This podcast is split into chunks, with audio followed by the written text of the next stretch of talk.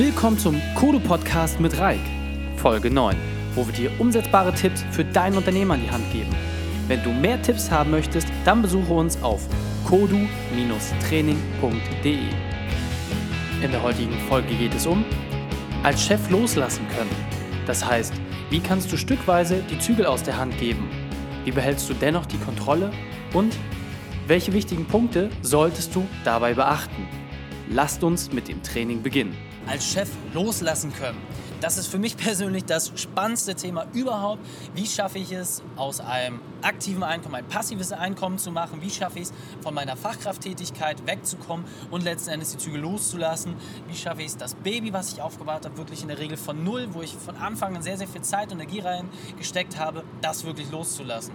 Das ist die Königsdisziplin, muss man tatsächlich sagen. Also das ist jetzt keine Sache, wo ihr warten könnt, dass man das einfach mal so schnell macht, dass man von einem Tag auf den nächsten loslässt und dann sein, sein Baby wirklich äh, ähm, in die weite Welt äh, versendet.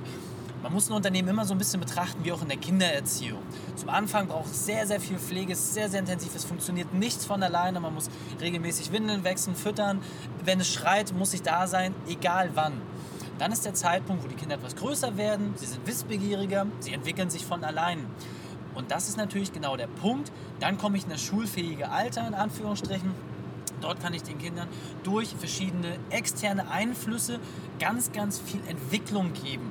Die muss nicht von mir selbst kommen. Ich kann als Elternteil natürlich die Erziehung komplett übernehmen, ich kann die Schulbildung komplett übernehmen. Ob das immer gesund ist, das alles aus einer Hand zu machen, stelle ich jetzt wirklich mal zur Frage. Meiner Erfahrung nach ist es immer sinnvoll, sich selbst und auch das eigene Unternehmen durch externe Einflüsse anzureichern. Das habt ihr automatisch, indem neue Mitarbeiter reinkommen. Aber das habt ihr auch, indem ihr durch Seminare, verschiedene Coachings, Lektionen, durch Austausch mit anderen Kollegen, durch andere Branchen, ihr es immer wieder schafft, Wissen in euer Unternehmen reinzubringen. Und jetzt kommt genau der Punkt, die Kinder sind in der Pubertät, jetzt muss man langsam loslassen. Und das ist auch genauso wie in der Kindererziehung. Das geht nicht von einem Tag auf den anderen. Man muss dafür klare Regeln definieren, in welchem Rahmen sich welche Kinder wie bewegen dürfen. Und dann kann man nachher auch entsprechend gucken, wenn das gut von alleine läuft, kann ich die Zügel immer weiter lassen, immer weiter, immer weiter, bis ich nachher äh, die Kinder so weit habe, dass sie im Studium sind, dass sie nachher im, im Arbeitsalltag sind, durch die Heirat, dann auch ihre eigenen Wege gehen. Und genau so kann dieser Prozess eins zu eins übernommen werden. Ist jetzt mal ein bisschen weg von unseren üblichen Sportbeispielen, aber denke ich, äh, visualisiert die Sache ganz toll. Weil zum Anfang natürlich die, die Frage eines jeden Unternehmers ist, ich habe jetzt angefangen, beispielsweise mit meiner Kfz-Werkstatt. Ich hatte für ein paar Kumpels die Autos repariert, die waren super zufrieden, haben mir andere Kumpels empfohlen. Ich habe die ersten Mitarbeiter eingestellt. Wir haben neue Lagerhalle äh, angemietet, die ist abgebrannt. Wir hatten Riesenprobleme, waren kurz vor der Insolvenz. Auf einmal haben wir es aber doch rumgerissen gekriegt. Und dann zu sagen, jetzt nehme ich jemanden, der genau diese Arbeit auf einmal für mich übernimmt. Welche Aufgaben habe ich dann überhaupt noch? Was mache ich denn eigentlich den ganzen Tag? Wenn ich dann einen Geschäftsführer habe, der mich ersetzt, ersetzt er mich komplett?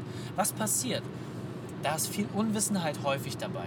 Und genau hier geht es darum, sich selber zu sensibilisieren und zu gucken, was ist eigentlich das, was mir besonders Spaß macht und das, worin ich besonders gut bin.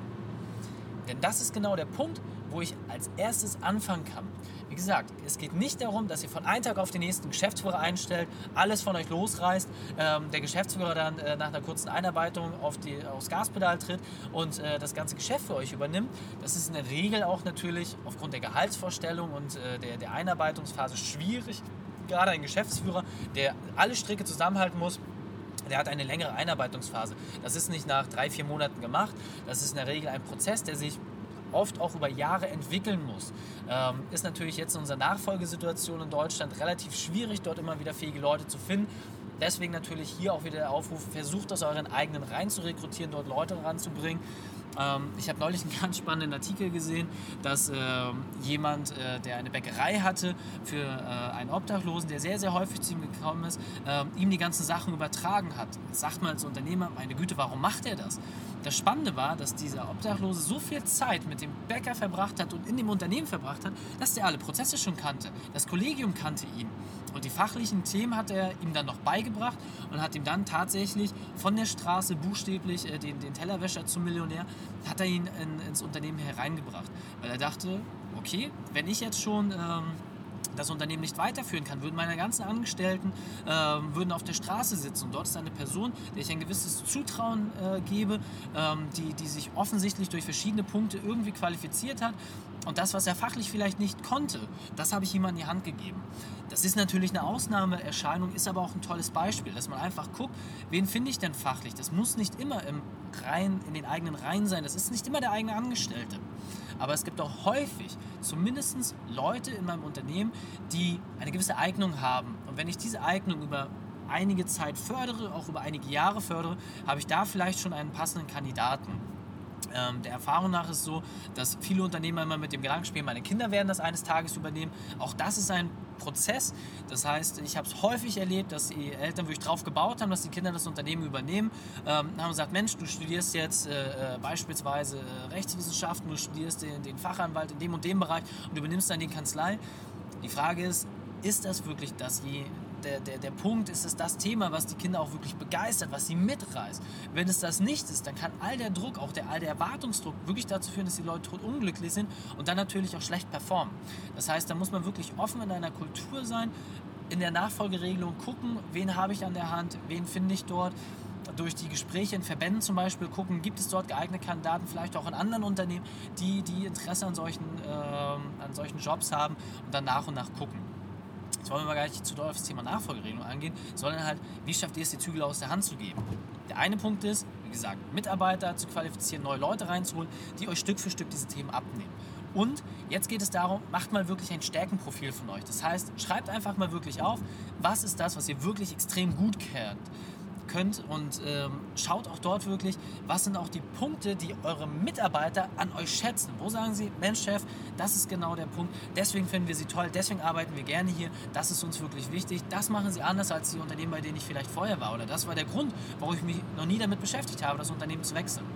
Schreibt diese Sachen auf und genauso auch ein Schwächenprofil. Das heißt, guckt, wo ihr nicht so gut seid. Und jetzt geht es genau darum, die Sachen abzugeben, in denen ihr nicht so gut seid. Das hört sich jetzt zum Anfang ein bisschen paradox an.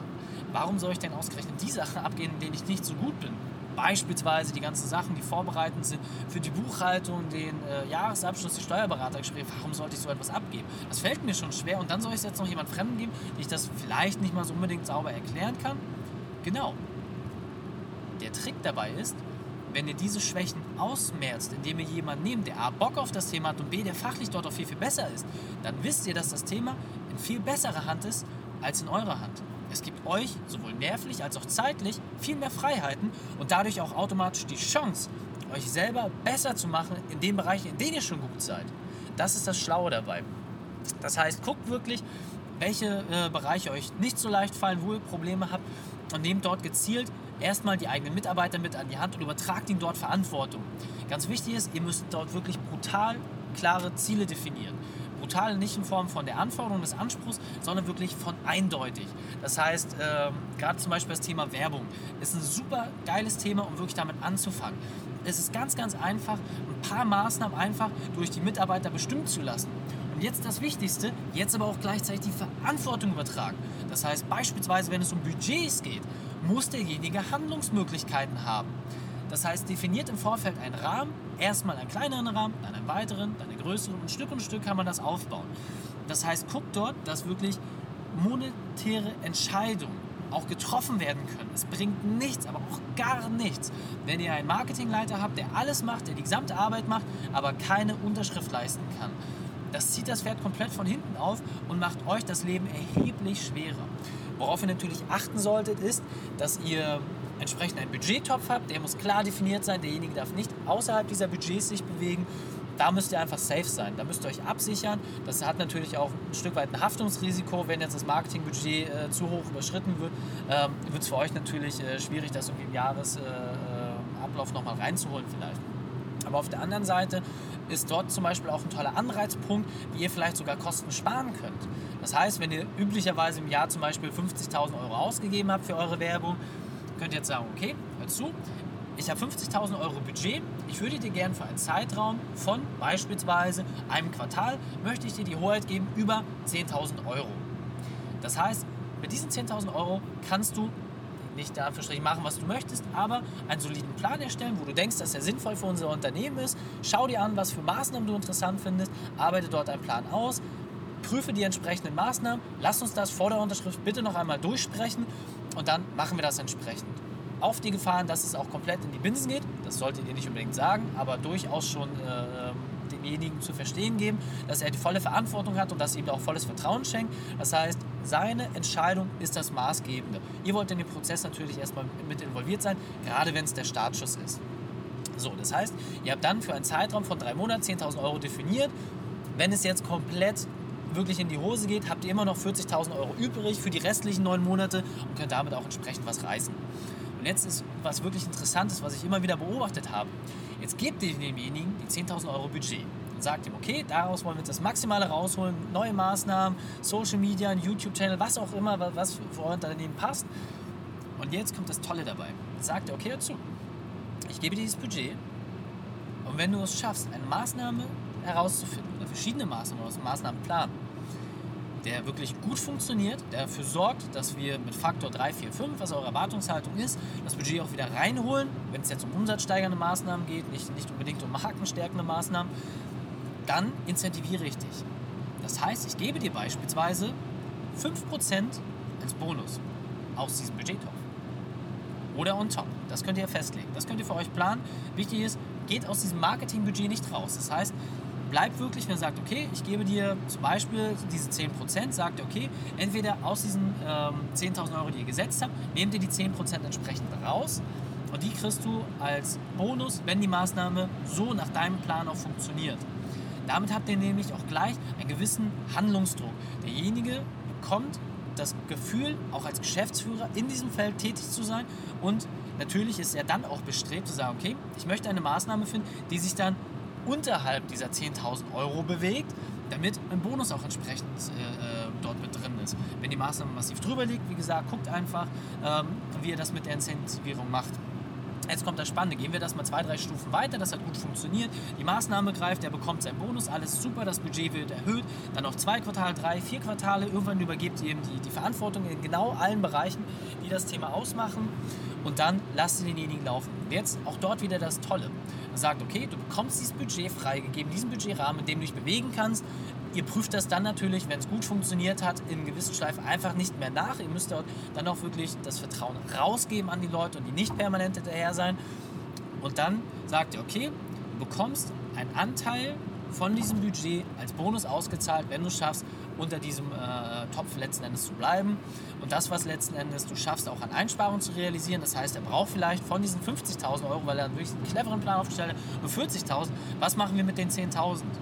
Und da könnt ihr zum Anfang definieren, wenn ihr sagt, okay, ähm, wir, ich gebe dir dann einen entsprechenden Bonus, den verhandeln wir nach Erfolg der Maßnahme. Ein fester Teil sind beispielsweise 5%.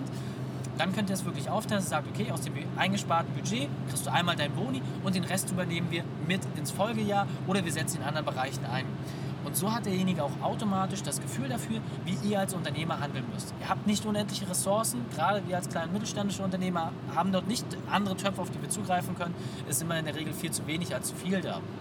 Genau in diesem Punkt könnt ihr ansetzen, demjenigen die Sensibilität zu schaffen, dass er nicht mit diesen 50.000 Euro umgeht, als wenn es fremdes Geld ist. Sagt ihm wirklich, das ist dein Topf, den du jetzt verantwortest damit müssen wir das Unternehmen voranbringen. Es hängt von deiner Entscheidung ab, ob die Mitarbeiter hier in den nächsten äh, Monaten und Jahren noch arbeiten werden oder nicht. Und dafür solltest du dich letzten Endes verantwortlich fühlen. Und das schafft man natürlich auch, indem man die Umsätze daran koppelt und auch eine klare Erwartungshaltung definiert. Das heißt, hier wieder Step by Step wie in der Kindererziehung. Nehmt das wirklich als Beispiel. Guckt, in welchem Stadium sich euer Mitarbeiter bewegt, wo ihr fähige Leute habt, wo die ungefähr stehen. Klassifiziert das auch ruhig mit den Leuten. Gebt ihnen auch eine Eigeneinschätzung. Fragt die Mensch, wenn man das jetzt mal sieht, so von einem Nulljährigen bis zu einem 25- oder 30-Jährigen, der jetzt raus ist, ähm, im Berufsleben voll drinsteht, wo siehst du dich? Ihr könnt auch gerne andere Analogien finden, aber nur, dass ihr eine Selbsteinschätzung habt äh, von demjenigen, eure Einschätzung und dann sagt, okay, welche Maßnahmen sind notwendig, um dich zu demjenigen zu bringen, der die Themen komplett alleine betreuen kann. Und das kann man immer viel, viel leichter rückwärts planen als vorwärts. Und so schafft ihr es Stück für Stück in verschiedenen Bereichen euer Schwächenprofil durchzugehen, das an die Person auszulagern oder vielleicht dann fremde Dienstleister, die das für euch übernehmen, um dort mehr Freiheiten zu bekommen, um damit als Chef loslassen zu können. Damit das Wichtigste natürlich gewahrt ist. A, dass eure Arbeitszeiten safe bleiben. Das heißt, dass ihr nicht 60, 70 Stunden und mehr arbeitet, sondern dass ihr schafft, in einem normalen, in Anführungsstrichen Angestelltenverhältnis zwischen 35 bis 40 Stunden sich zu bewegen, genügend Freizeit zu haben, seinen Ausgleich zu haben und sich selbst auch zu schaffen und auch mal abschalten zu können. Natürlich bin ich komplett bei euch. Am Ende des Tages tragt ihr die Hauptverantwortung.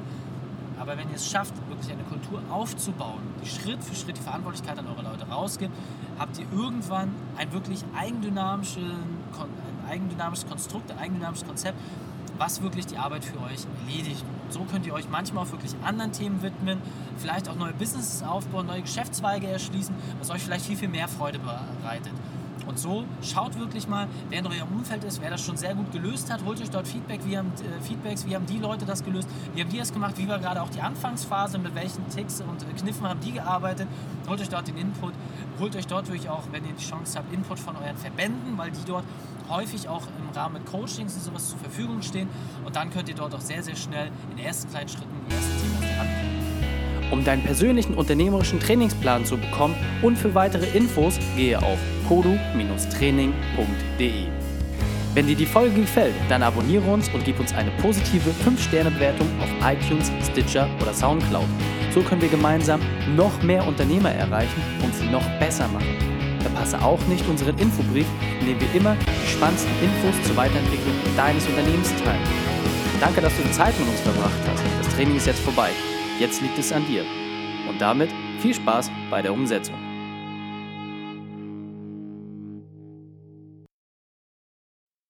Und wenn du Ideen wie diese für dein Unternehmen auch umsetzen möchtest und auch 10 Stunden pro Woche weniger arbeiten, dann buche deinen Termin für ein kostenfreies Erstgespräch. Dann sprechen wir gemeinsam und schauen, mit welcher Methode wir dich am schnellsten voranbekommen. Geh einfach auf reikane.de/slash Austausch und buche dein kostenloses Erstgespräch. Einfach eintragen und dann sprechen wir schon bald persönlich miteinander. reikane.de slash Austausch.